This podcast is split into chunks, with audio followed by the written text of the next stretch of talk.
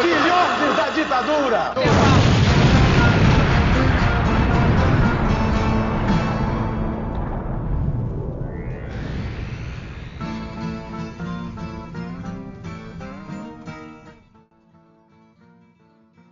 Você sintonizou na Rádio Metamorfose. E estamos aqui novamente para mais um episódio especial de Tiradentes. Já é a segunda vez que a gente faz esse compilado de episódios especiais aqui na Rádio Metamorfose sobre a Mostra de Cinema de Tiradentes, e esse ano comemorando 25 anos. E como virou uma certa tradição aqui no nosso programa, a gente vai falar também sobre o homenageado da mostra desse ano. Bom, se você não está reconhecendo a minha voz aveludada, infelizmente eu não sou o camarada Hidalgo, mas eu sou sua repórter de política favorita, a Júlia Guiar, e aqui comigo está o repórter, cinegrafista e crítico de cinema do jornal Metamorfose, Lucas Wagner Nunes. Dá um oi para os nossos ouvintes, Lucas. E aí, pessoal, tudo bom? Prazer demais estar aqui de, de novo com vocês, falando com, sobre cinema e aproveitando a mostra. Bora que vamos. Bom, nesses 25 anos de Mostra Tiradentes, é, temos um homenageado muito especial que tem uma é, carreira muito longa aí no cinema brasileiro e muito curiosa, inclusive, a Mostra de Tiradentes ter chamado justo Agilei Queiroz para poder ser o seu homenageado nesses 25 anos, porque o tema central da mostra é cinema em transição. E ninguém mais, ninguém menos, melhor do que representar esse tema do que o Adilei. E ele está aqui com a gente. Oi, querido, muito obrigado por participar do nosso programa. Conta um pouco sobre você para os nossos ouvintes. Oi, pessoal, boa tarde. obrigado, obrigado pelo convite falar aqui também. É, então, aí você falou, eu, eu, eu é, meu nome é Adilei, tá, é, moro aqui no DF, moro em Ceilândia, né? Todos os filmes que eu fiz é, são aqui na cidade de satélite de Ceilândia. É, e os filmes estão aí, tentando pensar. É, é, os filmes são sempre feitos, esse filme que, tá, eu estou falando para vocês aqui, é, são, são filmes produzidos na cidade de Ceilândia e, e, tem sempre essa pegada, vamos dizer assim, uma pegada da espacial, territorial, isso. É isso, assim, a princípio. Entrei meio perdido, na verdade, mas vamos lá.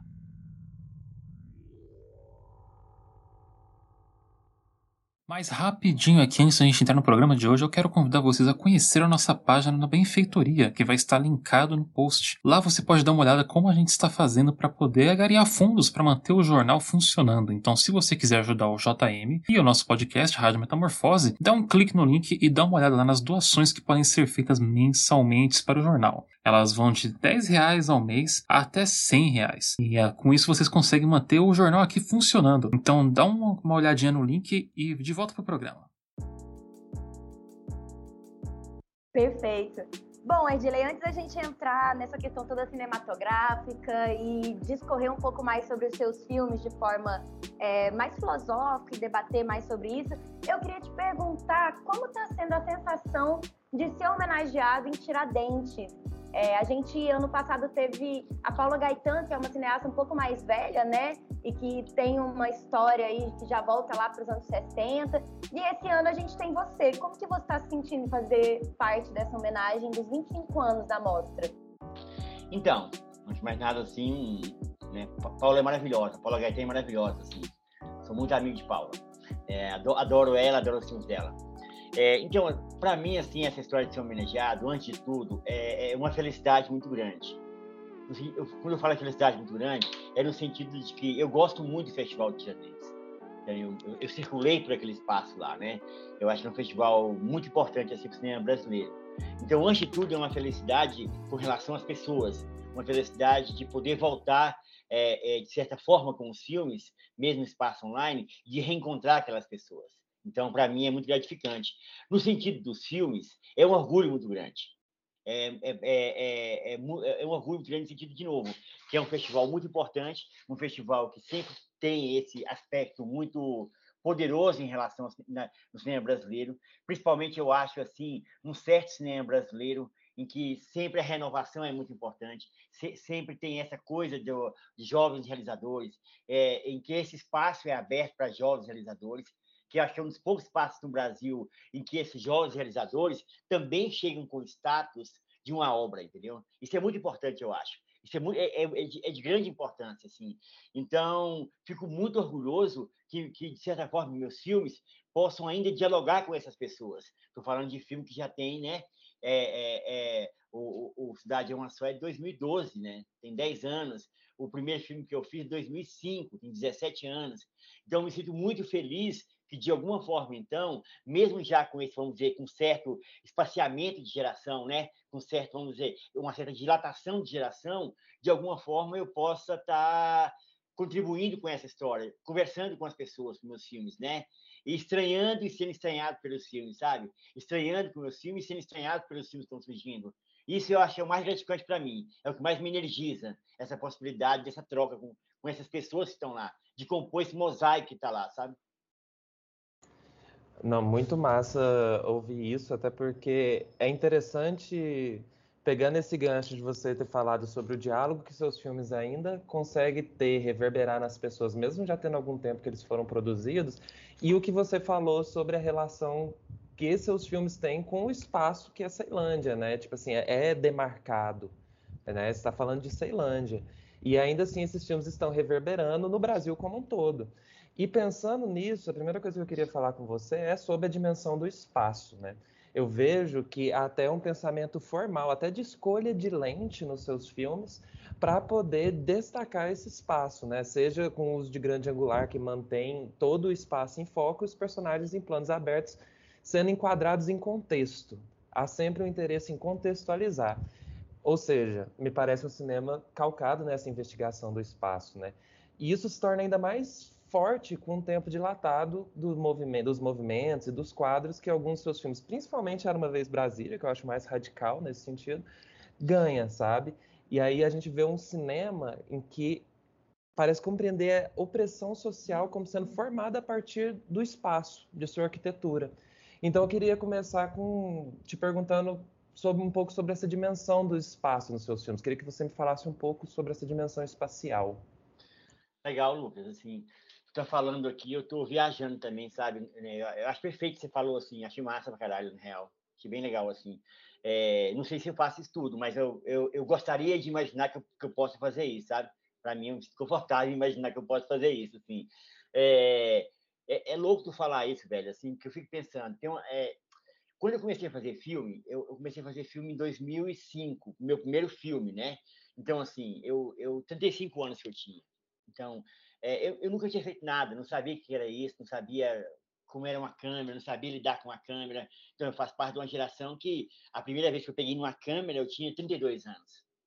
É, super, assim, eu lembro que era uma aula da universidade com uma câmera num, numa aula de, de, sei lá, introdução ao documentário, técnicos do audiovisual, uma câmera foi circulando por várias pessoas e eu lembro que quando ia chegar em mim, eu fui no banheiro que eu tinha muita vergonha de pegar nela, sabe? Era muito estranho, assim. Eu tinha, eu não tinha, não era um objeto que eu, que eu, que eu lidava com ele, assim.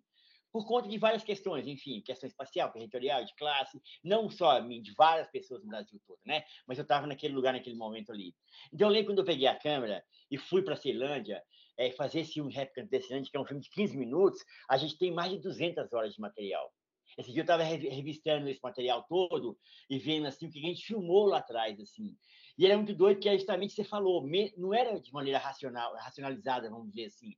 Eu, eu pegava a câmera e quando eu abri o viewfinder da câmera, eu me encantei para aquele negócio, sabe? Eu sempre vivi naquele espaço, naquela mesma esquina. Eu lembro que eu filmei meus amigos na esquina. Aí eu botei assim a, a câmera para filmar eles e aquele enquadramento me, me deixou alucinado. É como se eu fosse, é, fosse abduzido para aquele espaço, como se eu entrasse numa outra dimensão do tempo, espaço, atmosfera, sabe?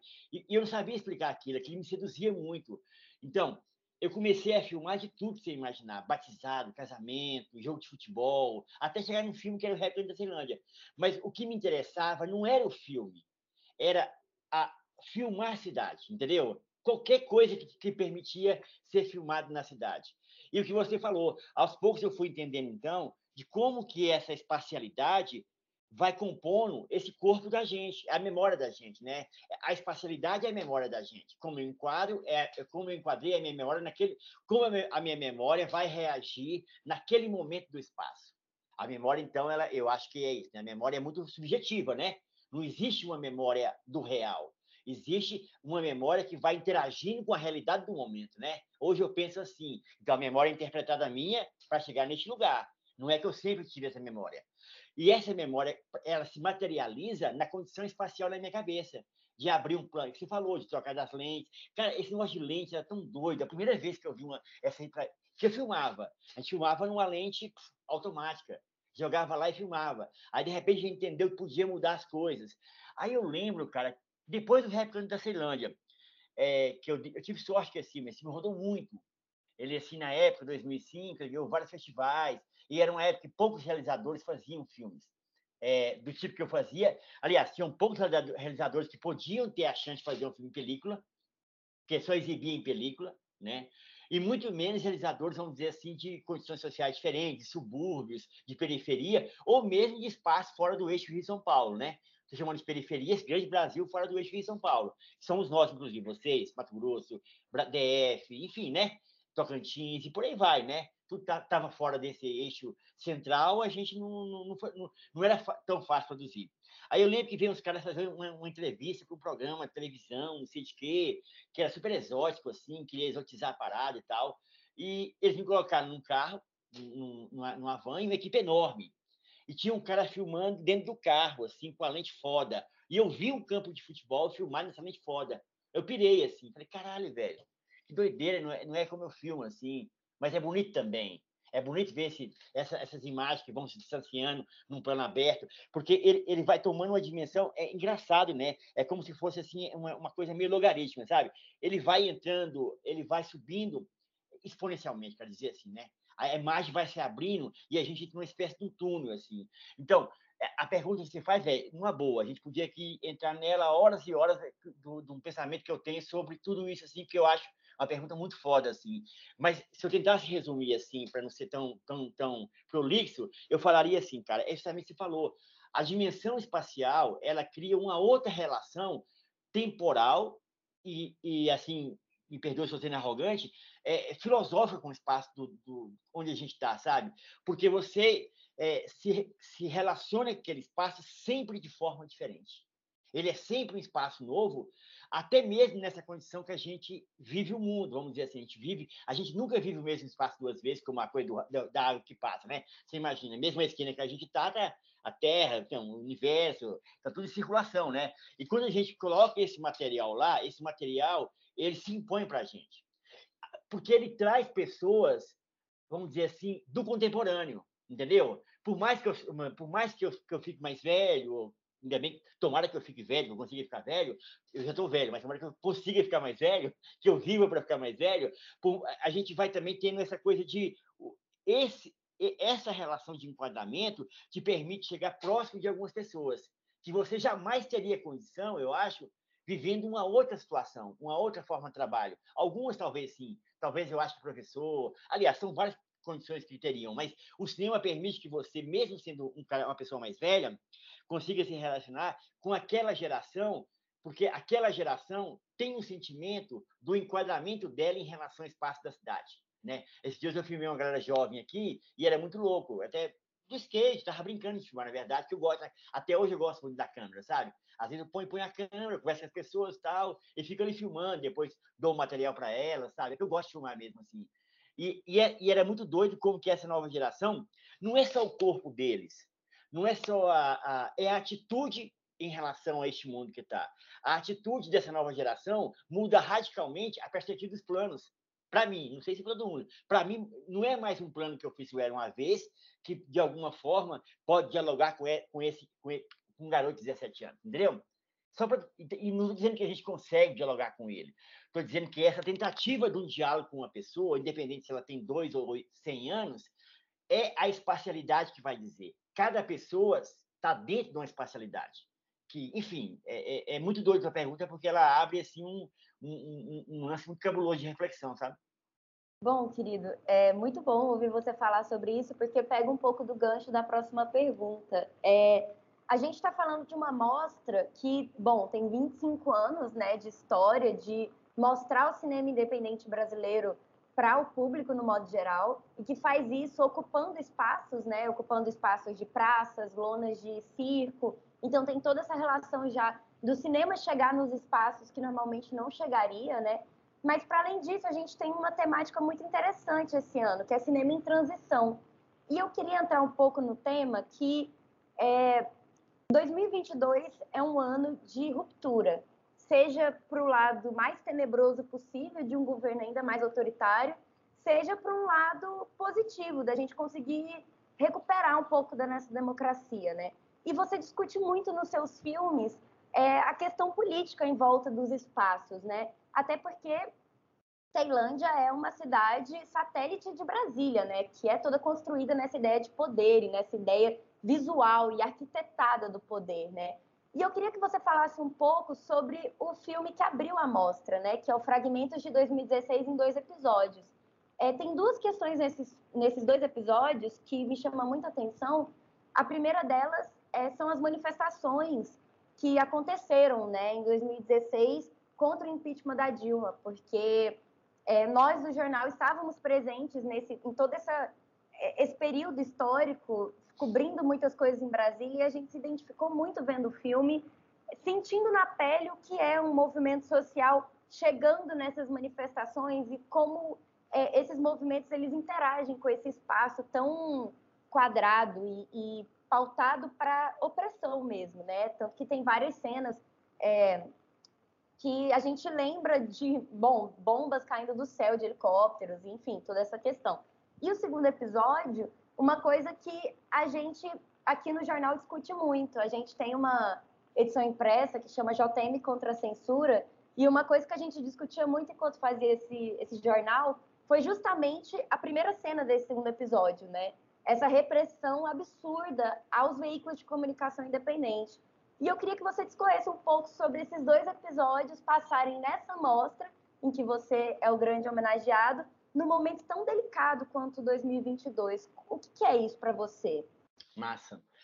Então, a, a, a, aqueles episódios são gravados. O filme é terminado em dois, 2016 mesmo, né? Então, esse filme tem, tem seis anos já, né? Seis anos de realização, que nunca foi exibido, obviamente, que a TV Brasil impôs uma condição de censura né? Após, após o golpe, ela impôs a condição de censura, né? Deve ter passado. Se passou, eu nunca vi, nunca me informaram. É basicamente assim. Eu nunca vi ninguém que viu o filme, é mais ou menos isso. Nunca ninguém me falou que um dia ligou a televisão. Então, para mim, ele nunca passou. Ele, ele foi, ele, ele como toda uma cadeia daqueles filmes foram censurados. Não só o meu, né? No Brasil todo, porque era um, era um edital muito, muito incrível, assim, de capitalidade muito incrível, porque todos os locais do Brasil tiveram a oportunidade de fazer séries, não sei quantas cada um fez. No DF, acho que foram seis ou sete, sabe? Então, você imagina, você imagina o tesouro que tem lá guardado dessas séries. Imagina a quantidade de filme foda daquele momento que foram gravados. Eu sou muito curioso para ver esses filmes assim, sabe? Tinha vontade, é tipo um, um, uma arqueologia, assim, de ver, porque seis anos já é uma arqueologia no Brasil, né? Você imaginar as mudanças que passam assim de imediato. Então, esse filme, ele, ele, ele nunca teve, esses filmes que a gente fez, nunca tiveram pretensão de uma ideia de cinema, sabe? Assim, não que eu coloque a hierarquia entre cinema e televisão, eu não quero colocar, porque eu não sei fazer televisão, queria até saber fazer, mas não sei, é isso. É, é, eu acho que tem uma coisa é, que a gente nunca. É, era uma vontade de dialogar com essa proposta TV Brasil de filmes de 26 minutos, que vão ser exibidos durante um tempo, que poderiam se comunicar de alguma forma com o público. Então a gente se propôs, eu e o Cássio, que, que somos co-diretores, nós aqui, e a, galera, a mesma galera que faz o filme sempre, sentou e falou: vamos fazer esses filmes assim, que vai ser massa, porque além da gente poder, de certa forma, viver de cinema, que é um edital também que paga a gente, a gente pode tentar esse diálogo, que é um diálogo muito bonito, eu acho assim. Então, quando a gente fez dois, os filmes, a gente tinha essa proposta que, pronto, primeiro a gente era totalmente atravessado pelo momento político, não, não tinha como você não ter atravessado, né? Que ele é feito quase próximo ao Era Uma Vez. É engraçado, assim, porque a gente está fazendo Era Uma Vez numa perspectiva muito mais, vamos dizer assim, de uma certa... uma busca de uma formalidade estética, acreditando que a busca da formalidade estética poderia trazer uma outra, uma outra fruição para as pessoas, é, entendendo claramente que o mesmo aconteceria o contrário, que as pessoas negariam essa, essa fruição estética, é direito de cada um, entendendo o jogo, quer dizer assim, sem, sem falar que é bom ou mal. Mas a gente estava em outra jogada com estes filmes. Primeiro, a gente queria fazer filmes em que, de alguma forma, a gente iria contribuir com, com aquele movimento filmado. Então, como que a gente pode contribuir de alguma forma com aquele grupo do MST? Não estava preocupado muito com o filme, estava preocupado assim, como que a gente pode ajudar de alguma forma a visibilidade, a, a, ao entendimento que é isso, uma coisa que a televisão também pode fazer, né? Vamos dizer, de como que a gente de certa forma pode informar alguma coisa tal tal. No do MST foi isso, a gente se encantou todo pelo processo, que aí o filme também vai se fragmentando, né? O filme vai, caralho, a gente queria fazer assim, mas não deu certo. É, putz, o carro quebra, não sei o quê, isso, aquilo, aquilo outro, tal, tal. E a gente, de certa forma, também questiona o nosso lugar de, de militância, que se questiona é, o nosso lugar de movimentos sociais, e se questiona é, uma coisa que eu acho que é muito incrível, assim, porque eu acho que, eu, não que, que esse filme seja isso, mas eu acho que, que os filmes também têm que trazer o, o cerne da contradição. Um filme que não tem contradição não é filme, não pode existir filme que não é contraditório. Né? E a gente corre o risco de várias coisas na contradição nessa vida contraditória. A gente não pode ter só as certezas. Por mais que a gente tenha paixão, amor, afeto por aquilo, não pode ser um afeto. Porque eu acho que o cinema, como grande parte da, cinema, televisão, rádio, eu acho que tem muito isso, né? É, chega um ponto em que a gente pensa assim: tudo bem, a gente é militante ou a gente é institucional? A gente está institucionalizado ali dentro ou a gente quer debater sobre aquilo lá? Então, o, aquele episódio foi nesse caminho, que para a gente era tudo muito. Era um documental direto clássico, um documental direto clássico, na verdade. Não tem intervenção nenhuma dos, como os filmes que eu faço. A gente foi filmando, filmando, filmando, as contradições foram aparecendo, a cena final, que é dos meninos cantando, de fato acaba a luz, os meninos estavam do lado, aquela câmera chegou lá naquele momento, os meninos começaram a fazer que eu acho a coisa mais linda do mundo, os cantos dos meninos, assim, sabe? Eu acho que para mim é um lugar de muita esperança, na verdade. Para mim sempre é muito esperançoso ver eles cantando e dizendo, sem terrinho outra vez, tal, tal me emocionei muito na montagem daquele filme e me emocionei vendo até hoje. Mas era um filme que é totalmente contrário do que eu faço hoje. Não era, não era é, é, aí então eu pronto, para mim foi massa. Eu me encontrei novamente com o cinema direto, sabe? Assim, eu acho lindo aquilo lá para mim. Então era isso. Mas obviamente que é, vamos dizer assim, a gente se coloca desde sempre de um lado. O lado é este. Não me interessa o que o outro lado diz. Me interessa essas pessoas que eu estou com elas e vou com elas. Mas ir com elas não quer dizer que as contradições não estejam lá, nossa e deles. E eu acho que quando essas contradições são colocadas, a gente tem mais possibilidade de, de diálogo. Não é, não é, para mim não é o contrário. Onde não há contradição, para mim não tem diálogo. Onde não há contradição, para mim, pronto, é tipo assinar ponto, vamos assinar o ponto aí, vamos embora. Eu acho que a contradição estabelece uma possibilidade da, do, do, encontro e do desencontro, que é importante também. O cinema é lugar do desencontro também. Quando eu falo do desencontro, é que a gente às vezes está no lugar em que, naturalmente, a gente tem que romper. A gente tem que. Não que aconteça nesse. Muito pelo contrário, nesse filme eu me encontrei. Eu quero dizer que o cinema é um lugar de, também de desencontros, porque ele, a gente não pode idealizar os lugares do cinema, eu acho. A gente idealiza muito o cinema de periferia, cinema de coletivo, cinema de grupo, que é lindo, eu faço isso. Mas é um lugar político. E se é político, é briga é contradição. Não é lugar que a gente fica ali, todo mundo se abraçando sempre. Não, pô. A gente está na guerra, a gente está no processo. O processo exige é, é, é, questões imediatas. Tem que ter, vamos, vamos. Não dá para fazer uma plenária no meio de uma cena para dizer para onde nós vamos, né? Vamos, vamos nessa. Está errado, depois a gente descobre que está errado. Não dá para a gente pensar agora se está errado, se está certo. Vamos nessa. Vamos com o corpo do movimento. O corpo do movimento está indo. Vamos atrás desse corpo. É, era mais ou menos assim que a gente pensava naquele filme.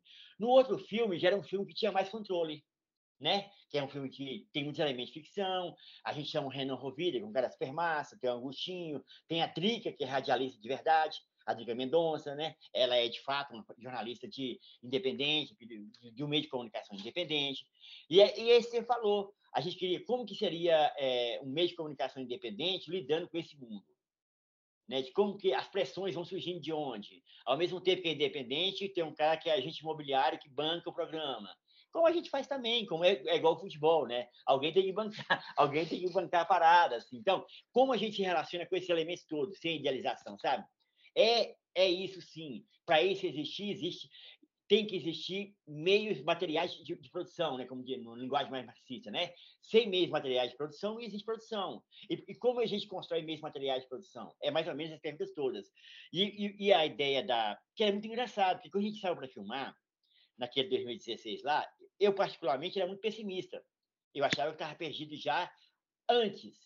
Porque desde no, no, no, Era Uma Vez, a gente filmou do Era Uma Vez como exemplo, o, Lucas, a gente tem material de dois anos de, de registro, dois anos de, do Era Uma Vez. Todo sábado, sábado, domingo, a gente ia para o Congresso, não tem uma imagem de dia, a gente ia de dia ao Congresso, botava o personagem lá para fazer intervenções e via o crescimento gradativo do movimento reacionário, né? Do novo movimento reacionário brasileiro, que era MBL, Brasil Livre, não sei o que que. E no começo era um doido, um cara, um cara em cima da, de um caminhão, é, tocando Eduardo e Mônica. Era muito engraçado. Porque na cabeça dele era um roqueiro, era um cara de vanguarda, Eduardo e Mônica e tal, era Rock Brasília. Bom, reaço a vinda Eduardo e Mônica lá, e Eduardo e Mônica também é reaço, eu acho, mas enfim. É, numa onda de, sabe, ouvindo lá aquela parada e tal, e ouvindo aquelas, aquelas merdas tudo lá, e eu lembro que a gente falava bem assim, caralho, isso nunca vai dar certo, esse cara é louco. No primeiro dia. No segundo dia a gente via mais gente. Aí eu lembro até que a Joana Pimenta, que, é, que, é, que, é, que, é, que é a fotógrafa do filme, que, é, que era, era portuguesa, e ela falava, cara, isso, isso não dá nada, nem é possível que os dois desses vai colar um dia. E eu lembro no, no final do mês, ele falou, cara, vocês estão fodidos. Essa porra pega. Porque foi, a gente, a gente viu o crescimento da parada que era incontornável, que era um movimento reacionário, onde esses reacionários se encontravam. E quando eu digo que é um movimento reacionário, é muito doido assim. É, não é só de, não quero apontar moralmente o meu dedo e falar aquela pessoa é reacionária. Eu estou dizendo que sim, é, essas pessoas se encontraram ali. E elas se encontraram ali por algum motivo, que a gente não entende até hoje. Que também a gente fica sempre nesse dualismo, né? Nós somos progressistas, caras reacionários, tal, tal, tal, tal. Mas por que houve esse movimento reacionário? Aquilo ficou na minha cabeça de maneira muito, muito presente. E eu achava então que já era. Se fudemos. E com esse espírito de se fudemos, a gente continua, era uma vez Brasília, engraçado deprimido, cara, já era, esquece isso, nós vamos ter sete anos fudido. Na minha cabeça era isso, ele teria sete anos fudido, que seria o final do Temer, e é óbvio que a extrema-direita ganhar a eleição, independente de qual fosse o, a não ser que tivesse o Lula, que foi, né, derrubar o Lula, e tomara que não derrube de novo, mas derrubar o Lula naquela época, é, é, é, é óbvio que a extrema-direita ia ganhar naquele momento. Então, para a gente é assim, ó, gente vai haver sete anos de escuridão. A gente brincava com essa palavra. Vão existir sete anos de escuridão. E o Era Uma Vez tinha essa perspectiva. Sete anos de escuridão a vida, a vida, a luta na escuridão, tanto é que fumento da noite, planos longos, aquilo a gente pensou muito sobre aquilo, sabe? É, é, é, é, se nós queremos falar sobre isso, a gente tem que pelo menos tentar uma linguagem diferente. Não é que a gente tenha conseguido, eu acho que não. Se tivesse conseguido, a gente não faria mais cinema, inclusive. Eu acho que não conseguiu o que a gente queria ainda. Mas a gente experimentava esses anos de escuridão, vamos dizer assim. Nesse, na série, era o contrário. A gente tinha uma grande esperança de que a luta poderia ser vencida. Porque a gente estava dentro do corpo político, entendeu? Estava dentro do MST, estava dentro dos movimentos sociais, encontrando as pessoas ali no, no, cotidiano, no corpo a corpo, e aquilo energizava também. Aí, como é massa a tua pergunta, a gente pensar, né?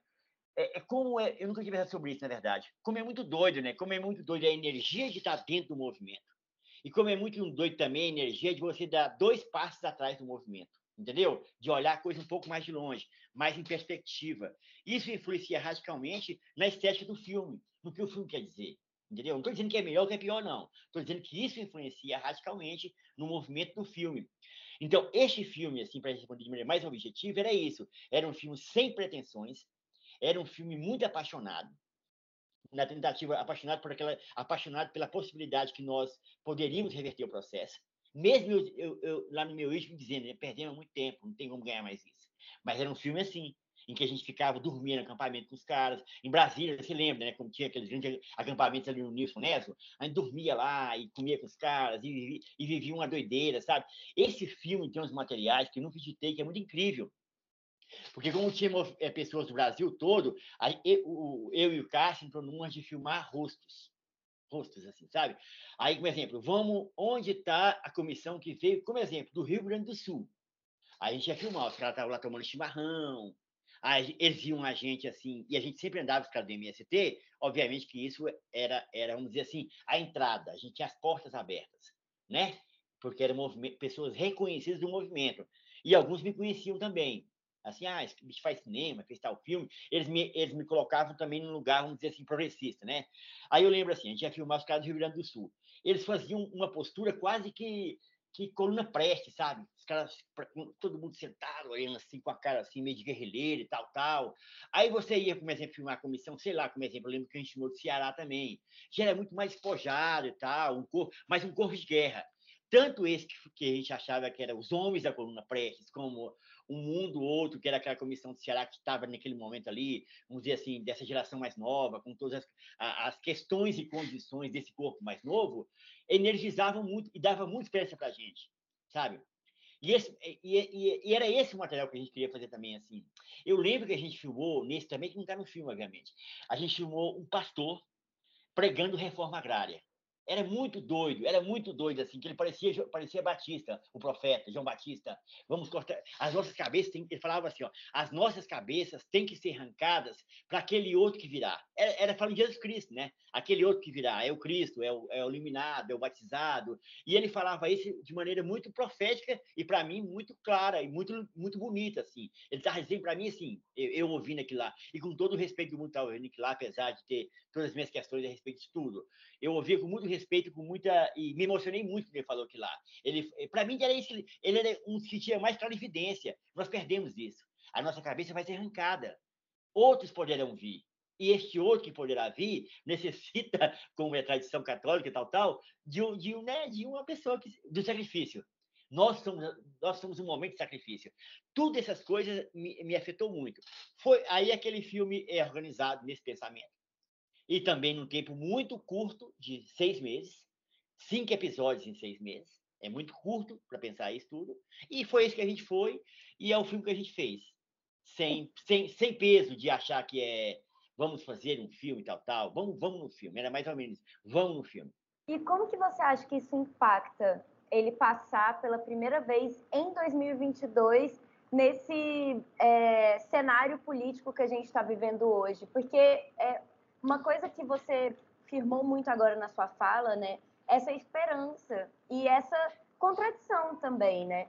Mas como que você sente que isso pode impactar não só os movimentos sociais que claramente vão ver esse filme, mas também a nova geração de diretores e diretoras e produtores e produtoras de cinema, sabe?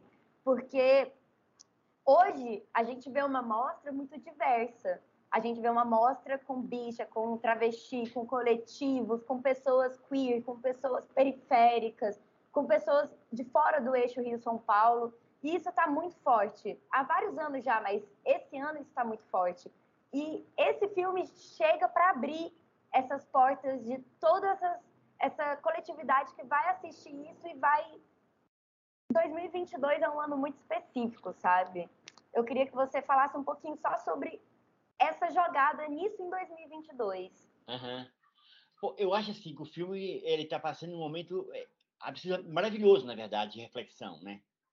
É, é, por mais que o filme possa ter também os seus anacronismos, vamos dizer assim, porque é fruto desse tempo de uma de uma entrada direta, como eu falei, de um cinema direto, uma paixão, por mais que ele possa ter esses anacronismos, ele eu acho que está tentando dialogar com esses espaços todos assim de, uma, de, um, de, um, de, um, grupo periférico falando de filmes periféricos, sabe? Assim, de quando a gente fala de cinema de transição, assim. Para mim, esse filme, para mim, é totalmente uma transição nos meus filmes. Não tem, não tem nada a ver, vamos dizer assim, com o que eu pensava naquele momento. É, cada filme é uma transição, quero dizer isso. Eu fico, cada filme que a gente faz, ele só vai ter algum, algum sentido e alguma verdade, vamos dizer assim, se ele estiver em transição. Porque eu não posso fazer o Branco Preto Eu Fico dois. Eu não posso fazer Cidade Uma Só Dois. E não tem sentido nenhum, sabe? É, isso é, não tem nada a ver isso aí, sabe? O que eu tenho que tentar fazer é uma outra coisa, um outro lugar, um outro pensamento. Isso é uma transição.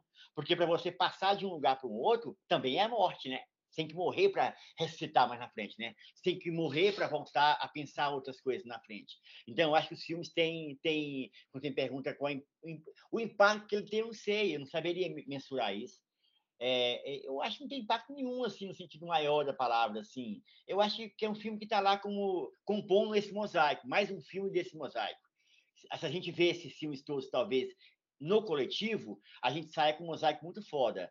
Eu acho que meu filme não tem essa pretensão. Nesse momento, aquele filme não tem pretensão nenhuma de, de mudar alguma coisa ou de. Se tocou as pessoas, está ótimo. Eu acho que toca algumas pessoas. Eu acho que muitas pessoas foram tocadas, falando comigo e tal, tal.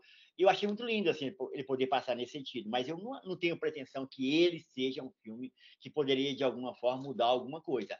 De novo, acho que no conjunto dos filmes, a gente pode sair dali com um sentimento muito bom. Tiradentes sempre, sempre tem isso, eu acho o conjunto dos filmes te dá uma energia muito. O potencial de realização desses filmes é muito grande. Que eu acho que Tiradentes tem isso, ele consegue convergir um potencial de realização. Que é muito louco. Eu não conheço lugar, eu já, eu já circulei em alguns festivais internacionais, eu não conheço lugar nenhum no mundo em que, esse, que os filmes são exibidos com esse potencial, com essa diversidade, com esses corpos em, em movimento, em transe. É, e o encontro em Tiradentes é muito fascinante, porque esses filmes chegam com legitimado enquanto, enquanto obra de arte. Se ele chega legitimado enquanto obra de arte, o realizador se empodera daquele discurso. Ele vai para um, um, debate com um autor. Ele é um autor. Todas as pessoas são autores. E quando ele fala, o filme se revela também em tantas outras possibilidades. Eu, eu acho que isso é uma coisa. Eu acho que isso é uma coisa a estudar se existe no mundo um lugar em que isso acontece com tanta potência em um momento único assim. Porque você fica pensando. E também o segundo momento é como que essa potência, como que esses filmes em potência pode se materializar nessa energia futura, vamos dizer, entendeu? Como que eles podem permanecer por mais tempo iluminando, por mais tempo trabalhando, como que eles podem dizer bem assim, aqui está, vamos dizer assim, uma certa tradição de cinema brasileiro. Porque você pensa assim, esses realizadores, às vezes, eles, eles ficam impossibilitados de fazer um segundo filme, um terceiro filme. Porque não é tão simples fazer um segundo, terceiro filme. Porque você entra num, num, que você vai ficando mais velho, como todo mundo, né? Família, trabalho, aluguel. Como é que tu vai fazer o filme se não há condições materiais para que você possa viver desses filmes? Então, eu, eu até fico pensando, uma discussão muito importante deveria ser como que a, deveria sair com uma carta, como exemplo, assim, por filmes tão fodas como esse, tem que ter alguma forma de, de, de uma certa garantia de dinheiro estatal no futuro, assim, para fazer um, os próximos filmes também. Eles têm que ter uma abertura dentro dos editais para que esses filmes tenham a categoria de disputa só entre esses filmes. Não tem sentido esse filme disputar como exemplo com uma pessoa que tem 15 anos de carreira, que tem todas as malandragens de escrever. As... Eu, eu, eu, sou, eu, faço parte desse lugar. Todas as malandragens de escrever, todas as malandragens que o ofício te oferece. Isso não é justo. Esses filmes têm que entrar no segundo momento é, como política pública de permanência. Entendeu? A permanência desses filmes. Aí eu acho que a gente se contaria num lugar muito curioso, no mínimo curioso e muito potente, porque você associaria a potência autoral desses novos filmes com o ofício do cinema. Você imagina, você vai juntar autoria uma espécie de sindicalização, entendeu? Que doideira que era, né? A autoria, que era, que era o mesmo sonho, do, o mesmo sonho da, da, da, Revolução de 68 na França, que é o mesmo sonho de 22 na, né? na, na União Soviética, na Rússia, né? Aquela coisa de Mayakovsky, tal, tal, é, é, é Eisenstein. Tinha toda essa coisa de uma vontade, assim, de juntar revolução com trabalho. Revolução, é, é potência anárquica revolucionária, potência de imaginação com a potência do trabalho. Aí eu acho que a gente se perde um pouco no meio do caminho e a gente, eu fico pensando, é, eu acho que a gente deveria o festival também é, e exigir, festival, sai daqui com uma carta legitimando essas pessoas também para que elas também possam fazer os próximos filmes dela. Não é só apresentar elas como debutantes, vamos dizer assim, que é lindo já, que é uma função muito foda. Mas além de, de apresentar elas como debutante, dê a elas possibilidades de continuar com essa autoria potente para a realização dos filmes, sabe? É, que esses grupos possam realizar os filmes, que esses grupos possam amadurecer, que eles não sejam despencados antes de amadurecer, que eles não sejam exterminados antes de, de, de, de construir a potência que eles têm. Para finalizar isso, e, e, eu, idealizo, eu, eu, sou, vamos dizer assim, eu tenho uma idealização e um, um romantismo assim, mas nesse sentido, eu acho que o cinema brasileiro é de uma potencialidade absurda. Então, Voltando à primeira pergunta, eu me sinto extremamente honrado de poder participar enquanto homenageado dentro de um cinema que é totalmente absurdo de, de qualidade. Então, para mim, é como um sonho, é um sonho. Estou aqui é, no meio de tantas outras pessoas que também poderiam estar aqui, tantas outras. Porque qualquer lugar do Brasil A gente pode escolher ali e, e, e levantar a mão para o lugar, e esse pode ser homenageado. É tipo uma bola de, de, de jogo, né? Pega o olho fechado. Tranquilamente esse poderia ser homenageado. Ceará, Ceará, Pernambuco, Brasília, Goi... Goiás, é, Tocantins, você pode abrir mão, ó, esse cara tem uma, mesmo tendo um ou dois filmes, ele pode ser homenageado pela potência criativa que ele tem. É, sabe, eu acho que é muito nesse sentido. Não, te ouvindo aqui, eu fiquei lembrando da carta do Festival de Brasília, quando vocês receberam o prêmio pelo Branco Sai Preto Fica, que vocês dividiram a premiação. E como aquele foi um gesto marcante, importante no cinema brasileiro. E dá para a gente vislumbrar um reflexo ou outro, direta ou indiretamente, desse gesto depois disso. Só que parece que hoje, tantos anos depois, não teve o impacto que eu achei que deveria ter tido, né? O que, que você acha disso? que, que, como você acha que esse gesto político reverberou ou não do debate e pensamento sobre o cinema brasileiro hoje em dia? Uhum.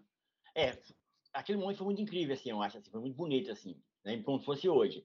É, o, o Pedroso, Marcelo Pedroso, chega com a ideia, né, é, ele chega com a ideia e a gente converge com a ideia dele, assim. Então, era uma ideia de fato coletiva quem, quem ganhasse faria aquilo, né? Porque as pessoas é, atribuem muito assim, o Adilson ganhou e fez a, a, a, repartição. Não, era um acordo de coletivo. De novo, como um sindicato. Aquele que ganhar, reparte. Nós estamos aqui, neste momento, coletivamente, como um certo grupo de cinema brasileiro. Então, eu acho que foi importante, assim, sabe? Eu acho que foi muito. Em Brasília reverberou muito. Dentro de Brasília até hoje reverbera. Porque em Brasília hoje a discussão é: os filmes têm que ganhar um cachê e ganham é, é, mesmo um festival de Brasília hoje, que eu acho totalmente reacionário, anacrônico, um festival muito ruim, eu acho, de Brasília hoje. É, eu, eu não gosto desse festival, eu acho que esse festival, é, é, pela potencialidade política que ele tem, é nada, é absolutamente nada hoje em dia, assim, né? pelo que ele pode ter, pela história que ele tem. É um festival incrível de discussão, que, a gente, que eles foram minando, minando, minando ele, e ficou essa ideia de mercado, de, sabe, de, de roda, tu, tu entende? Quando o cara fala assim, roda de, roda de mercado, é conversa de mercado, ou rodas de, rodas de negócio, é, a gente fala assim, velho, vamos para a roda do churrasco que é melhor, sabe? No churrasco tem muito mais potencialidade do que essa porra de roda de negócio, porque o nosso cinema não é feito de roda de negócio. O nosso cinema não é essa roda de negócio. Um ou outro pode ir, é direito e desejo, se for desejo que vá. Mas o cinema brasileiro nunca foi uma roda de negócio. O cinema brasileiro foi desde a história do cinema brasileiro, foi essa agonia, essa angústia, desde o cinema novo, cinema marginal, os primeiros cinemas, o cinema mais recente, a nossa geração, a geração que está hoje, sempre foi, é, é, é, quando a gente fala, é, hoje tem esses corpos todos, né, esses é, filme trans, filme, né, filme de territórios, filmes indígenas, a potencialidade do filme das mulheres negras, sabe? são momentos diferentes, mas no nosso momento também existia isso existia uma energia de, daqueles corpos ali, que, que, eram os corpos do recorte do momento político, que queriam aquilo. Antes de nós também existiam esses recortes daquele corpo político. O problema é que a gente sempre olha para trás acusando.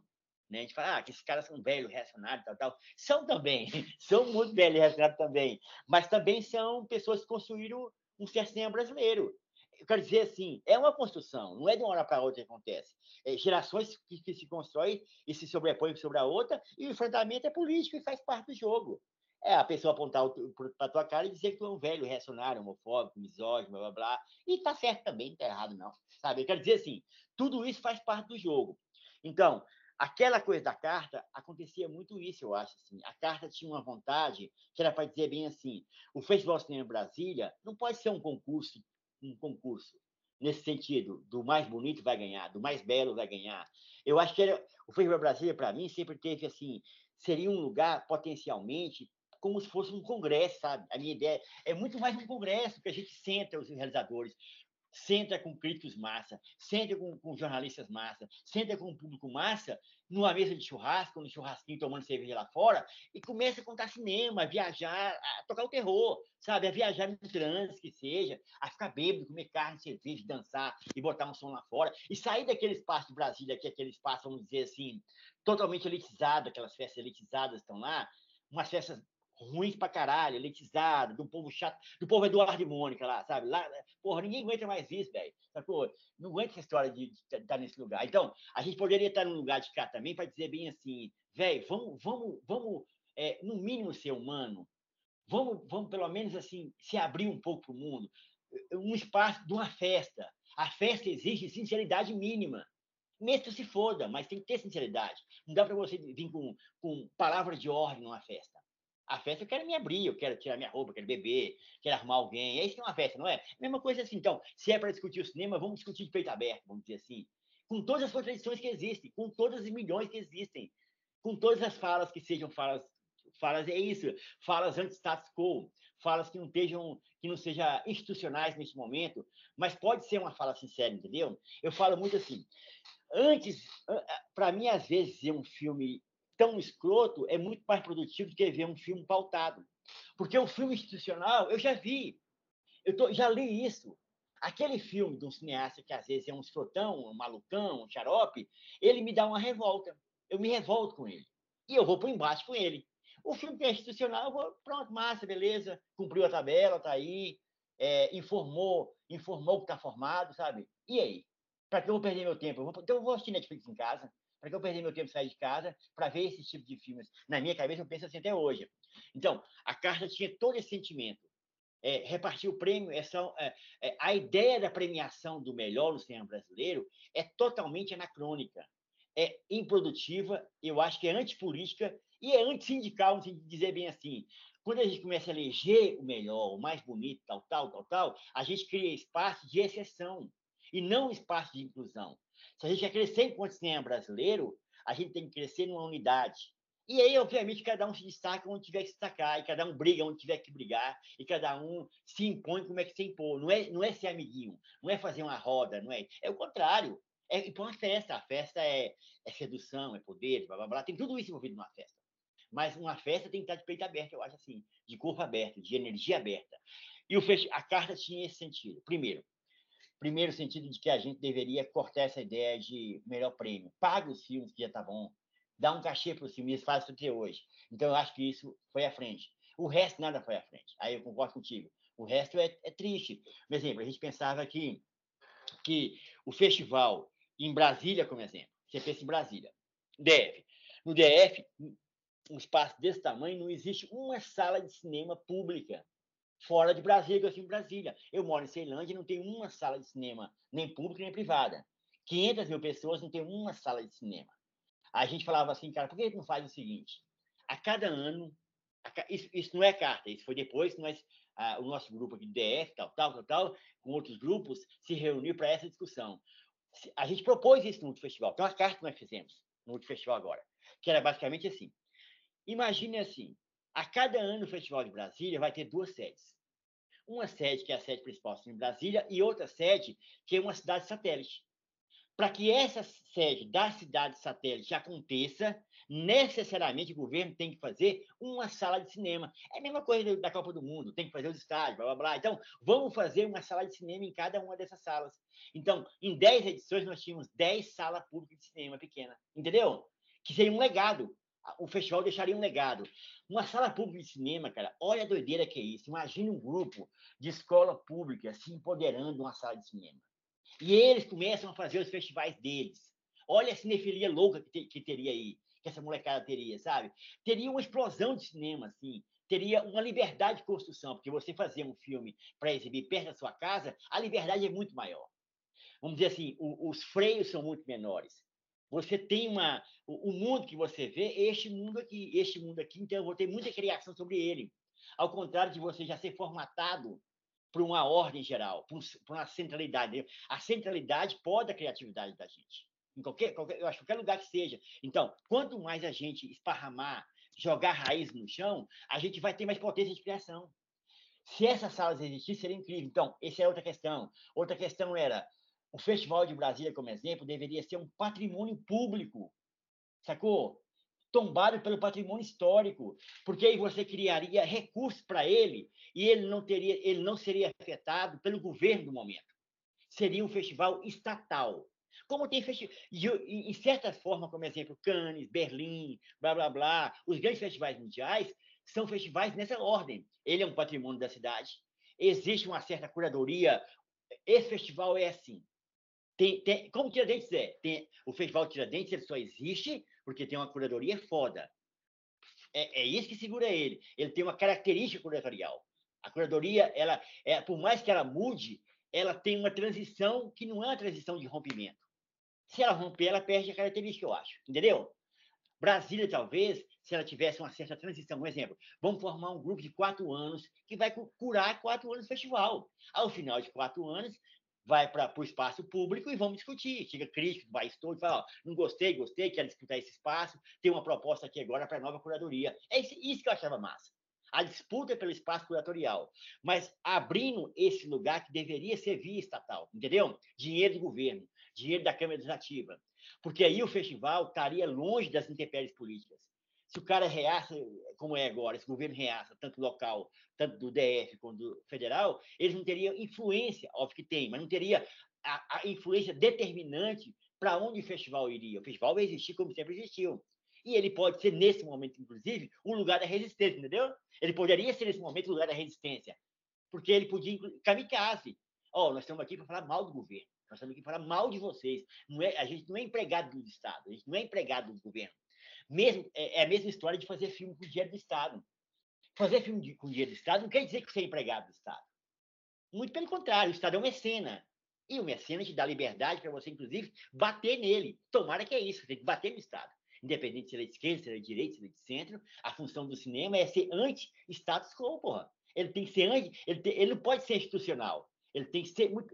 Nesse sentido, ele, ele, ele, ele, nesse sentido, ele só existe enquanto anarquia eu não estou, por mais que eu acredite neste governo, não neste aqui, imagine, por mais que eu pudesse acreditar no governo que estivesse aqui, mesmo assim eu bateria nele, porque o governo, o Estado sempre tem falhas e ele sempre é desigual. E a função do cinema é apontar, talvez, lugares da desigualdade e falar: não, isso aqui é desigual, nós temos que, temos que equilibrar esse espaço. Mas se ele chegar com a pauta institucional, o filme perde poder, eu acho. Então, Brasília, a gente tinha toda essa discussão, sabe? Da carta, dos espaços, da vontade, de, de, de uma mobilização é, simbólica.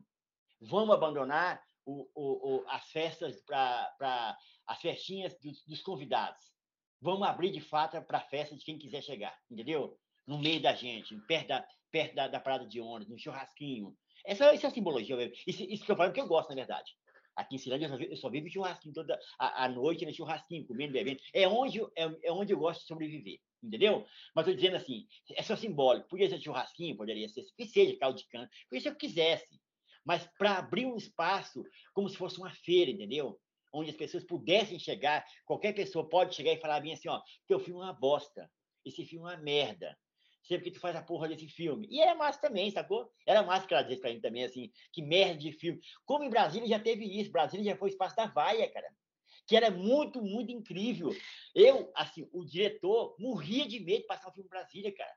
Porque, meu irmão, tu pode ser massacrado pelo, por uma vaia descomunal, assim, caralho, vai se fuder e tal.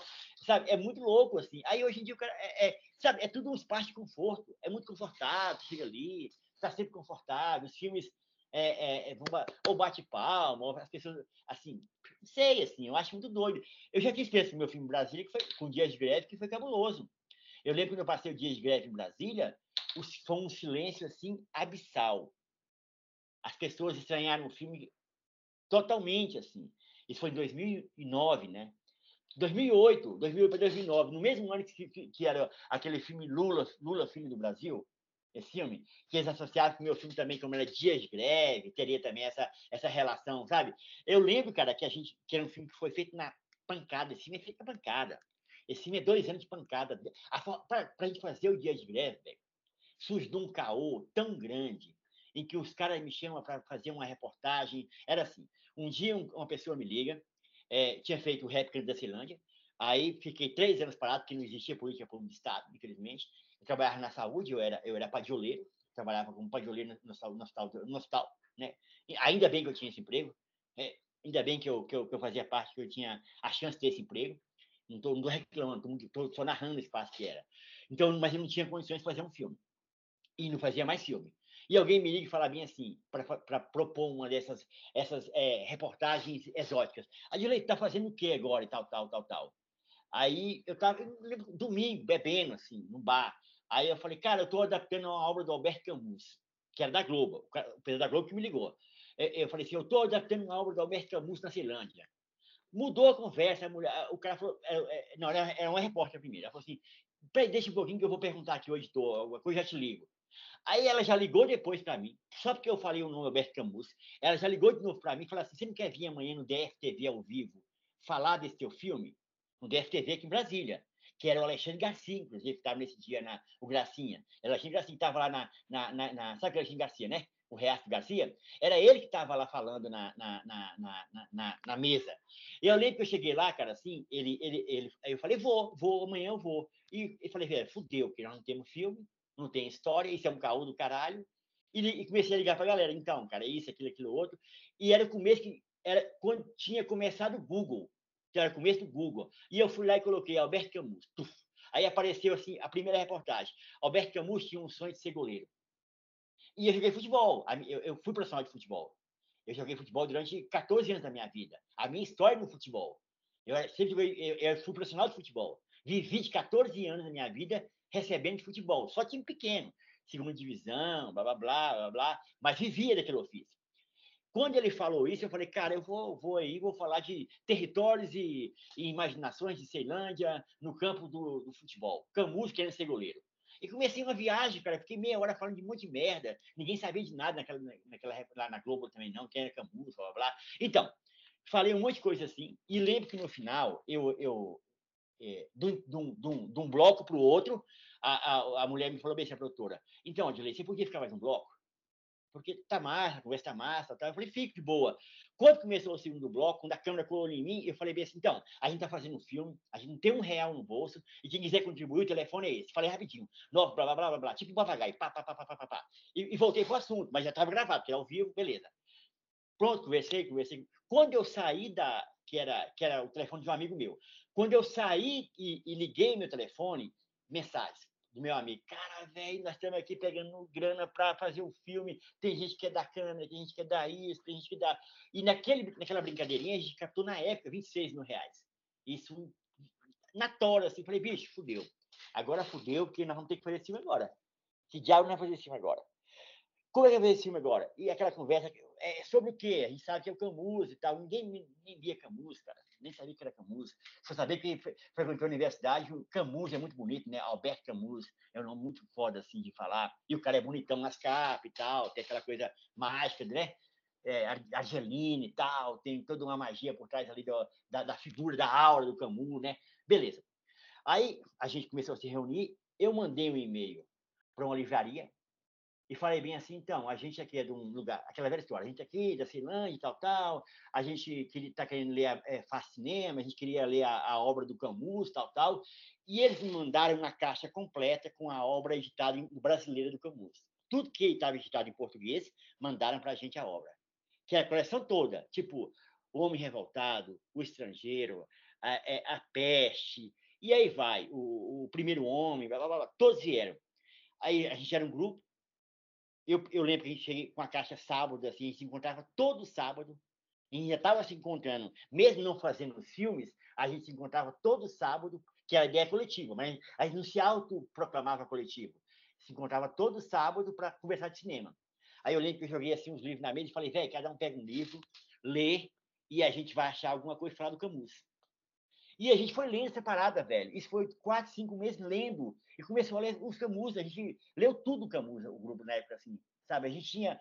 Pronto. Aí chegou num conto, que, era um conto chamado Os Mudos, que é um conto que. E esse, Os Mudos viraram dias de greve. Os Mudos era basicamente o conto do Camus, que é um conto super lindo, que era basicamente assim. Ah, existe uma, é, a greve. O Partido Comunista Francês, que a gente não sabe se é o Partido Comunista Francês ou o Partido Comunista Argelino, declara uma greve. Ponto. Um grupo de operários que mora ou na periferia francesa ou na Argélia é, adere à greve, mas não sabe os códigos da greve. Eles não sabem consciência de classe, eles, eles nem sabem o que é isso que está acontecendo. Mas eles são induzidos pelo Partido Comunista Central a entrar para a greve.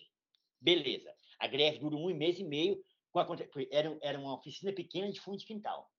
Quando eles voltam para fazer a para trabalho, eles, não, eles perderam a greve, mas eles não entendem que voltaram.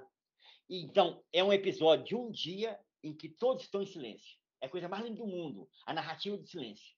Super foda, assim. Aí as contradições, o cara, é, o cara não era um, não era um, não era um dono de, de empresa fordiano, não era, não era né, a, a, lógica da fordista né, do trabalho. Era um cara que morava perto deles, que era dono da empresa, que jogava bola com eles, que, que foi padrinho, não sei o quê, namorado, namorado da irmã, não sei o quê, e o conflito estabelece. Pronto. A gente pega esse, esse, esse, esse texto e cria um filme chamado Dias de Greve com os mesmos arquétipos. Silêncio, que o pretexto era o grupo de operários de Ceilândia declara greve ao metrô, que viaja, ao metrô, 11 caras declaram greve ao metrô, que não vai mais construir os trilhos, e no período de greve, eles redescobrem a cidade. O ócio que é importante. São velhos, de 30 anos, que vão para a cidade. Então, pronto, pronto. Aí a gente fez o filme, tal, tal, em película, 30, 16, Nunca tinha filmado a porra de uma película, nem sabia que diabo era uma película, nem sabia como começar a fazer esse filme, sabe? E a gente começa ali a experimentar, a ser experimentado com, esse, com essas imagens, tal, tal, aprende também a lidar com aquilo tudo, tal, tal, tal, tal, e faz um filme de pouca captação material. Mas no final, se não me engano, é 40 minutos, 45 minutos de material, e no final tem um filme de 28 minutos. Então era menos de dois por um. Tudo que foi praticamente filmado foi editado, entendeu? Quando a gente monta esse filme, é um filme super, super estranho. A gente sabia que o filme era estranho naquela época, assim, mas, caralho, que filme é esse? Sabe, era tudo muito. Era, é isso. Toda aquela energia que a gente tinha do, do universo de Camus, mesmo a gente não querendo, internalizou na nossa cabeça, sacou? Ele veio, a literatura veio para a gente primeiro. A literatura se impôs sobre o nosso pensamento. Eu lembro, então, para falar de Brasília, quando esse filme chega em Brasília, na mostra principal, eles tinham visto o Rap da Ceilândia. E o Rap da Ceilândia era um filme pop porque ah, foi aplaudido, tal, tal, durante muito tempo. E quando acabou a exibição do Dias de Greve, foi um silêncio abissal assim, na sala de cinema. Eu lembro assim. Tá, a gente saiu, foi pro churrasquinho e tal, todo mundo meio deprê, não teve vaia, não. Meio deprê e tal. E eu lembro algumas pessoas me falaram assim, porra, Dile, eu gostava quando tu fazia o, o rap da Ceilândia. Eu não gosto quando tu faz o dia de greve. Porque o dia de greve tinha tentativa de experimentação. Essa era a questão. Aí, aí é engraçado, porque o Dia de Greve hoje é um filme meio cult, assim, a galera gosta e tal. É como o tempo muda, né? Quando o tempo muda a percepção sobre os filmes. Esse mesmo Dia de Greve começa, começa a ser... É, ele já foi exibido em vários festivais internacionais, assim. As pessoas acham que é ó, oh, que filme, tal, tal. Aí quando você essa história, pois é, ó, oh, que filme, que tal, a gente se fudeu muito para assumir esse filme, sabe? A gente levou muita porrada nesse filme, assim. Porque era justamente isso. Os interlocutores locais, de DF, queriam um filme de uma atmosfera de condescendência, entendeu? Era um espaço de condescendência. A gente nem tinha tanta clareza que o filme não era condescendente, mas a gente, quando. Quer dizer assim, o cinema é muito maior do que a gente. Quando a gente é, se abre de verdade para uma produção cinematográfica enquanto aventura, ela permeia a gente. É uma aventura. Pode dar certo, pode dar errado. Você não, quando você está na aventura, você não sabe como é que foi ontem, na verdade. Porque o hoje é mais incrível do que o ontem. O hoje, o hoje seduz mais do que o ontem, entendeu? Então, a gente não sabia que filme era aquele. Quando a gente viu ele, a gente ficava, cara, eu lembro disso, putz, cara, eu não sei se o filme é bom, se o filme é ruim, não sei, eu também tô confuso. Mas, assim, depois a gente fazia a crítica assim, caralho, cara, é, se é bom, se é ruim é outra história. Mas a gente é, acreditou tanto no filme que o filme roubou a alma da gente. Sacou? Não é a gente que roubou a alma do filme, pelo contrário, a gente não tem domínio nenhum sobre o filme. O filme capturou a gente, ele se tornou um ser vivo. Se é bom, se é ruim de novo, não interessa. Eu falo muito isso nas conversas com o cinema. Não interessa se o filme vai ser bom ou vai ser ruim. Quando eu, eu vou em oficinas, como exemplo, com o cara de Ceilândia. Eu falei, cara, não interessa se a porra do filme é bom ou é ruim. 95% do filme que a gente faz é ruim. Vai ser ruim. Não se iluda com isso. Um dia a gente pode fazer um filme mais ou menos. Um dia na vida da gente, se a gente filmar todo dia, a gente vai ter um bom filme. Essa é a história do cinema mundial. Mas não interessa se o filme é bom ou é ruim. Interessa que você fala assim: eu estou no processo do filme. O próximo pode ser melhor. O próximo pode ser melhor. O próximo pode ser melhor. Mas viver o filme, sabe? Então, o Dias de Greve era uma vivência com o filme. Assim, a, o Dias de Greve é exatamente como era uma vez também. A mesma história. Era uma vez, então, eu fiz Cidade Uma Só, ah, gostaram, bateram palma e tal. Tinha uma convergência com o tempo da época, com a política da época. O, o Branco sai também. E o Era Uma Vez, as pessoas esperavam que eu ia fazer um filme para gritar na, na, na, sala de cinema fora Temer. Todo mundo esperava isso na época. Vai gritar fora Temer, fora Temer, fora Temer. Eu lembro que eu falei isso, cara, a gente está a dois, quilômetros, dois, dois quilômetros do Congresso Nacional. A gente não precisa ver um filme para gritar fora Temer. Vamos lá todos nós agora à noite e vamos tocar o terror naquela porra lá. Eu também faço parte disso. Eu vou com vocês, inclusive. Vamos lá botar para render nessa porra toda. Sacou? O que, quando você traz uma dissidência, que é um filme como aquele, do silêncio, da, das coisas todas para dentro, da escuridão, de olhar para um plano durante quatro. Imagine, ninguém suporta olhar um plano que tem mais de 20 segundos. Imagine quatro minutos. Entendeu? Porque você, não, você, quer, você quer a passagem, você quer a passagem. Você não, não suporta mais aquilo. A gente não suporta olhar para as imagens. A gente quer ser atravessado pelas imagens. Então, tudo isso, então, o Era Uma Vez para mim, é exatamente como foi o dia de greve, refletindo hoje assim. A mesma recepção, o mesmo processo, o mesmo estranhamento e o mesmo atmosfera de falar bem assim, o, nós vivemos aquele filme. Se ele é bom ou se ele é ruim, é o tempo que vai dizer, não é o presente que vai dizer. O presente também diz, obviamente, mas é o tempo futuro que vai dizer esse filme foi bom ou esse filme foi ruim, sabe? É, eu achei muito doido ficar te escutando aqui e quero até já encaminhar para uma última pergunta. Desculpa, né? eu falo muito, velho, desculpa. É, nossa, eu tô fascinado, velho, achando incrível aqui, meu Deus do céu. Já ouvi você falando outras vezes e toda vez é um impacto, cara. E eu acho muito bom porque te ouvindo tem uma dimensão mais unitária assim da sua obra como da obra de vocês que às vezes é um pouco difícil de ter. E eu vim resgatando esses últimos filmes, né? Vi, revi Rap e o Dias de Greve há pouco tempo atrás, assim como o Branco Sai Preto Fica e o Era Uma Vez Brasília. E existe um paralelo que você apontou. Existe um paralelo muito importante que volta para esse lugar de tensionamento do cinema, que eu não poderia concordar mais com você do que quando você fala que o cinema é o lugar da contradição, o cinema é o lugar do tensionamento do discurso. E parece que muito do cinema que é produzido uh, contemporaneamente é um cinema que quer passar a mão na cabeça, que quer um discurso mais apaziguado. E para mim foi muito impactante quando em 2000 e, foi, foi 2017, no caso, 17. quando eu vi o Era uma vez Brasília, eu vi no Fronteira, festival do, na quarta edição do Festival Fronteira. Foi uma exibição linda. A, a, foi maravilhosa. Foi linda. É, o som, a imagem. Foi a melhor exibição Incrível. que eu tive até hoje. É, caralho, velho. Eu tava nessa sessão, te ouvi falando depois. Inclusive, assim, fiquei muito impactado pelo filme que, sei lá, num paralelo meio doido, assim, me parecia muito até o que o David Lynch estava fazendo com a terceira temporada de Twin Peaks nos Estados Unidos que era ele também vai e bota cinco minutos de plano de um cara varrendo um bar, velho. E você vai ver os cinco minutos de plano do cara varrendo o bar. E é um contexto relativamente parecido. Se lá a onda reacionária já tinha batido com tudo, com o governo Trump, aqui ela estava começando. Justamente. Né? Sabe? É verdade, é verdade, é verdade. Então é um paralelo muito interessante assim que existe entre, os do, entre essas duas obras.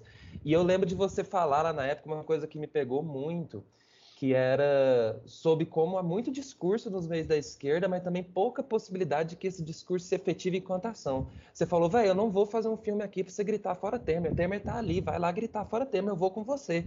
Não vai ser assistindo meu filme que você vai gritar fora Temer. Então, assim, nos quase cinco anos desde o lançamento desse filme, para mim essas palavras ainda valem muito. Mas o que, que você acha? Ainda a, a paralisia, que para mim é o afeto central que reverbera no Era Uma Vez Brasília, ainda é um reflexo contundente da esquerda brasileira? Eu que acho. Que você acha? Eu hum. acho totalmente assim. Eu acho assim. Eu acho que a gente perdeu no campo da, da linguagem. Primeiro, assim, a gente perdeu total, assim. A gente levou uma surra na linguagem, assim. Porque é muito... É, é, é, é, acho que a paralisia, é, a paralisia é da criatividade da linguagem. Né? Porque a gente caiu num espaço muito institucional e esse espaço institucional é um espaço chato, cara. Ele é importante para a política, ele é importante. Eu também vou ser institucional quando for preciso. Vou assinar um, um artigo, vou assinar uma. Quero. É, é, só existe cota através da institucionalização. É assim que funciona. Isso é massa, enquanto política. Enquanto linguagem, não, porque a linguagem vem antes da política. Para chegar, a linguagem essa necessidade da gente se emocionar, da gente é, pensar no mundo, ela vem antes do ato institucional. Quando existe a instituição, é porque a linguagem está mediana já, a linguagem está conformada, né? É um processo também. Eu acho que depois que a gente consegue a, essas vitórias, eu acho que a gente tem que romper a linguagem. Senão ela vai perder o momento. A gente tem que renovar essa linguagem. Por exemplo, eu a crise que... também é estética, né? A crise também é estética Total. hoje em dia. Total, é, é por aí, é total. É, acho que é isso. A gente entender essa, essa, essa, essa, essa crise, né? A gente entender isso é fundamental, assim.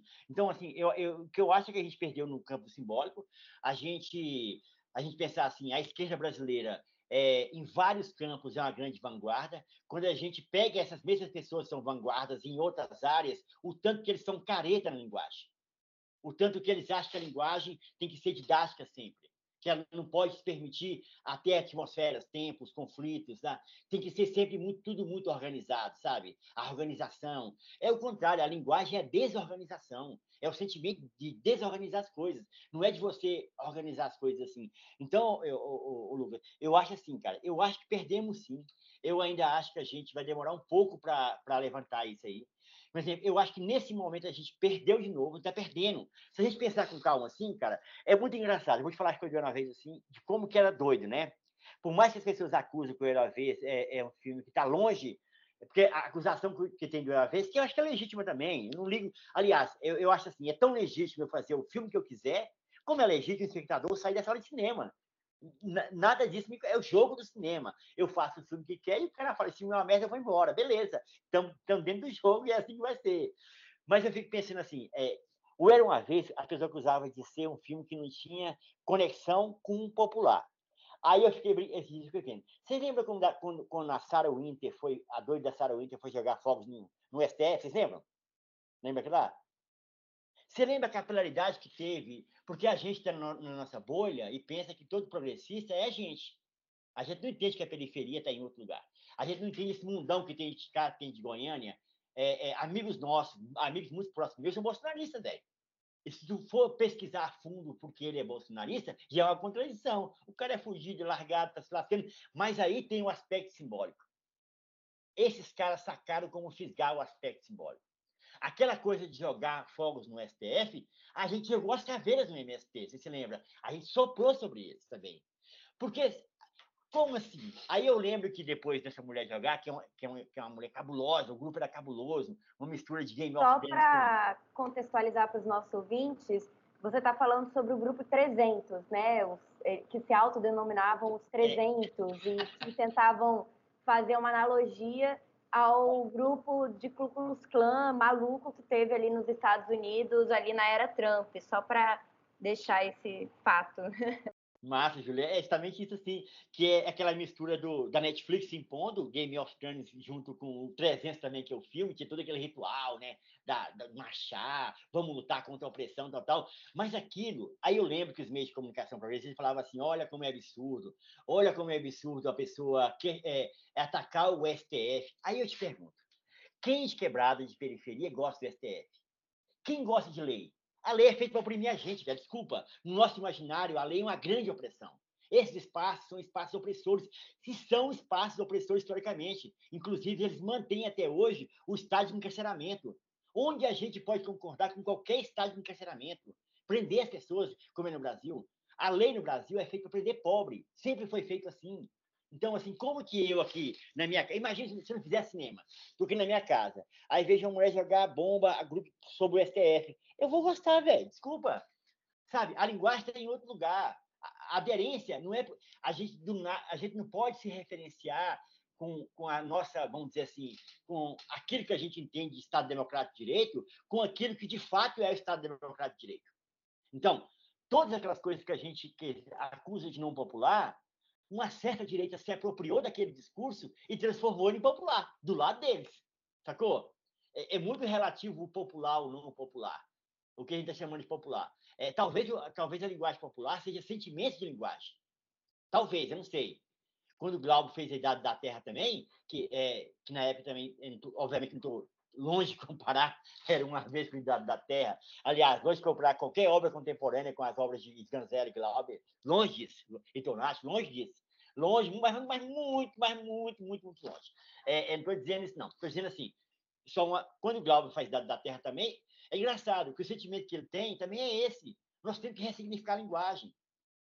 E Sganzella falava, nós temos que ressignificar a linguagem de alguma forma, temos que mudar isso de alguma forma. Tornato também falava, nós temos que mudar, dar energizar, dar aventura, dar humanidade a essa linguagem. Então, acho que a gente está perdendo essa linguagem, acho que a gente perde é, constantemente com Cara, é muito, muito louco. Olha só.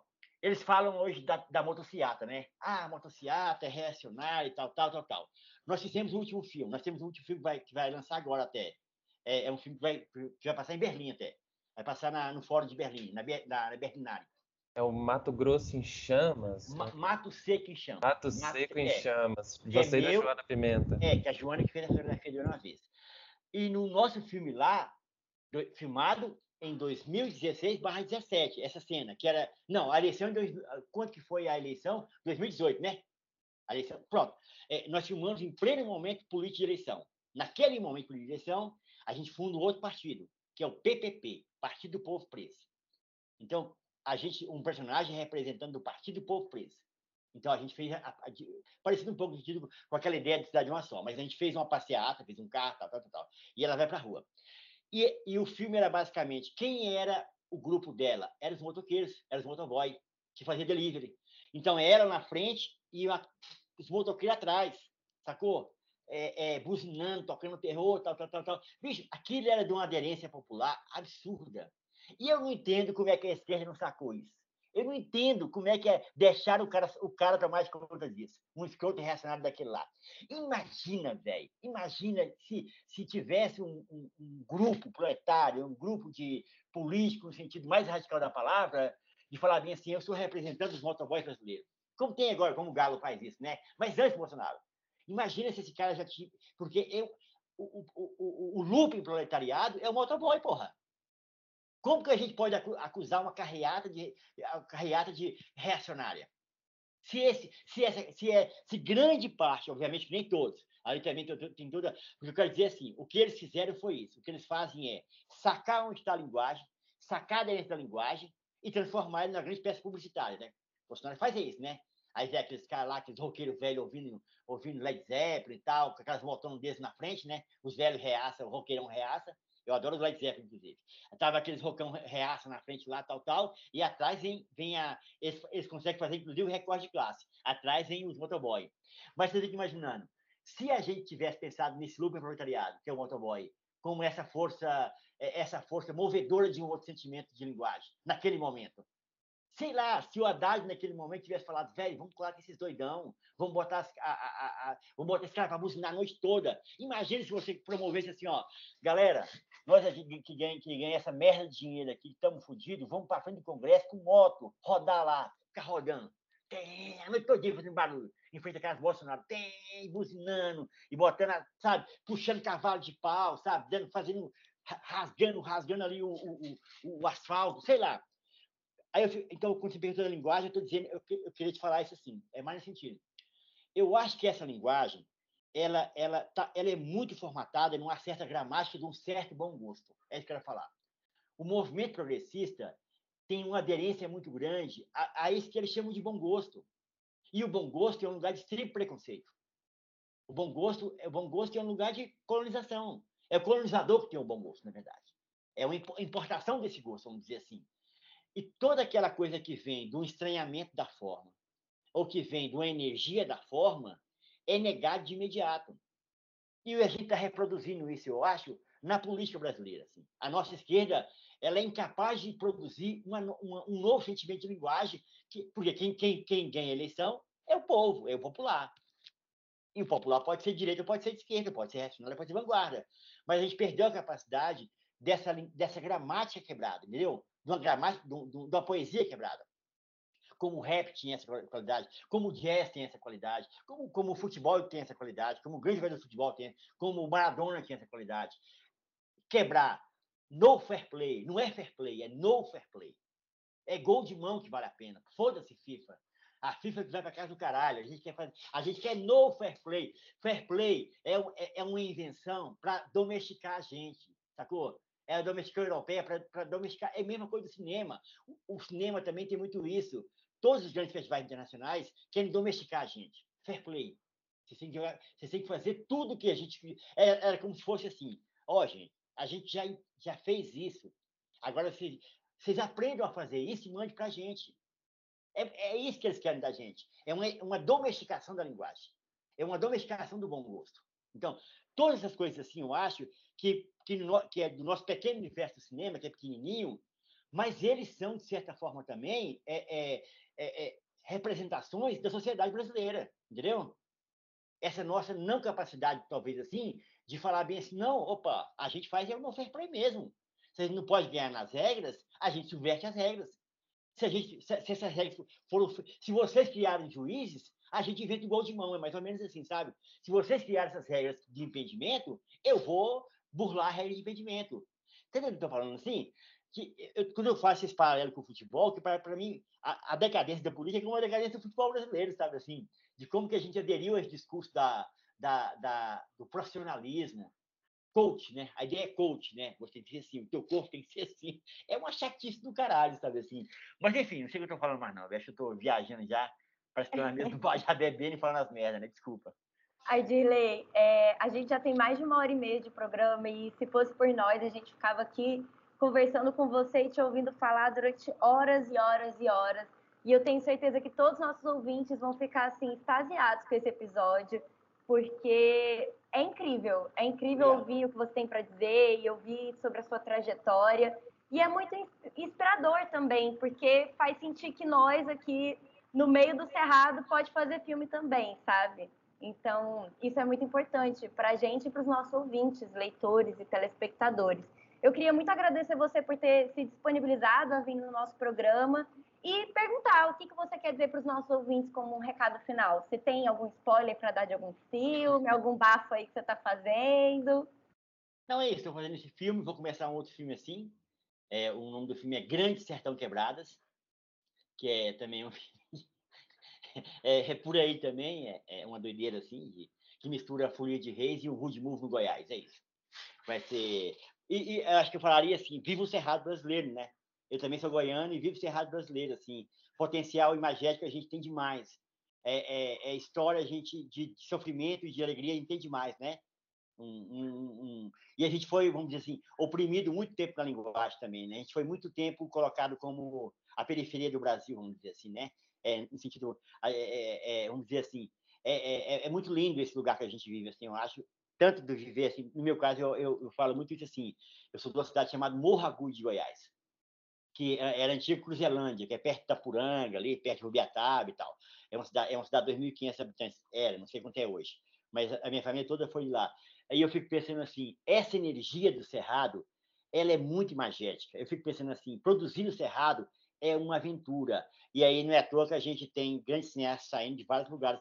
O João está aí para falar isso, né? Não sei se vocês conhecem o João. É, é, pronto, tem, tem o Getúlio, tem Getúlio, tem Marcela Borella, tem altas pessoas fodas no Goiás, assim. Do, eu vou citar nome e é ruim citar nome, porque eu não conheço toda a produção cultural de Goiânia, é, de, do Goiás. Mas eu fico pensando assim, é, a potencialidade que tem é, essa, esse, eu quero dizer assim, a potencialidade que existe, que ainda não foi que não foi contada das histórias de Goiás, Mato Grosso, DF, essa história toda, é muito incrível. Se eu começar cinema hoje, eu falei bem assim, quero fazer um filme dentro do coração do Goiás, sabe? Assim, aquela, aquele filme que vai lá, no, lá naquelas raízes profundas do Goiás, sabe? Não é a negação dessa raiz. É, é, é para dizer bem assim, se você diz que a gente é caipira, é caipira nós é, né? mais ou menos assim, né? Isso é muito massa. Isso é, a nossa fortaleza, tal, talvez a nossa fortaleza seja essa de, quando eu estava falando, talvez a gente pode quebrar a domesticação da linguagem. Aí, quando eu estou falando do Grande Sertão Quebradas, é pensar na revolução que é o livro, que é o livro, né? O Grande Sertão Veredas, assim, de voltar para um lugar, de criar neologismos, de tirar, tirar a narrativa do tempo, e de impor outra, impor outra narrativa ao tempo, ou impor outro tempo à narrativa, sabe? Então, assim, eu falarei isso, viva o Cerrado Brasileiro, e vamos filmar aí nessas quebradas do Goiás aí, que a gente vai fazer filme massa. Cara, muito, muito obrigada por ter participado com a gente. É incrível. E viva todos os produtores independentes aqui do estado de Goiás, né? Que são muitos. E a galera tá aí fazendo muito cinema importante, muito cinema maluco. E todo mundo aqui do Jornal Metamorfose adora. É, eu gostaria também de dar um último recado aqui para os nossos ouvintes. Não se esqueça de acompanhar toda a cobertura do Jornal Metamorfose sobre a Mostra de Tiradentes. A gente já lançou episódio especial, a gente já lançou texto também. Estamos lançando vários conteúdos sobre os filmes, sobre os debates. Vão ter mais entrevistas aqui na Rádio Metamorfose, então fique ligado e não se esqueça de acompanhar no nosso site www.jornalmetamorfose.com no Instagram, arroba Jornal Metamorfose, e no Twitter, arroba o Metamorfose. Também não se esqueça de apoiar a nossa campanha de financiamento coletivo lá no Benfeitoria, barra apoie OJM. E a gente termina as nossas transmissões por aqui e até a próxima Rádio Metamorfose Especial Tiradentes. Um beijo e até o próximo episódio. Estalo Podcasts.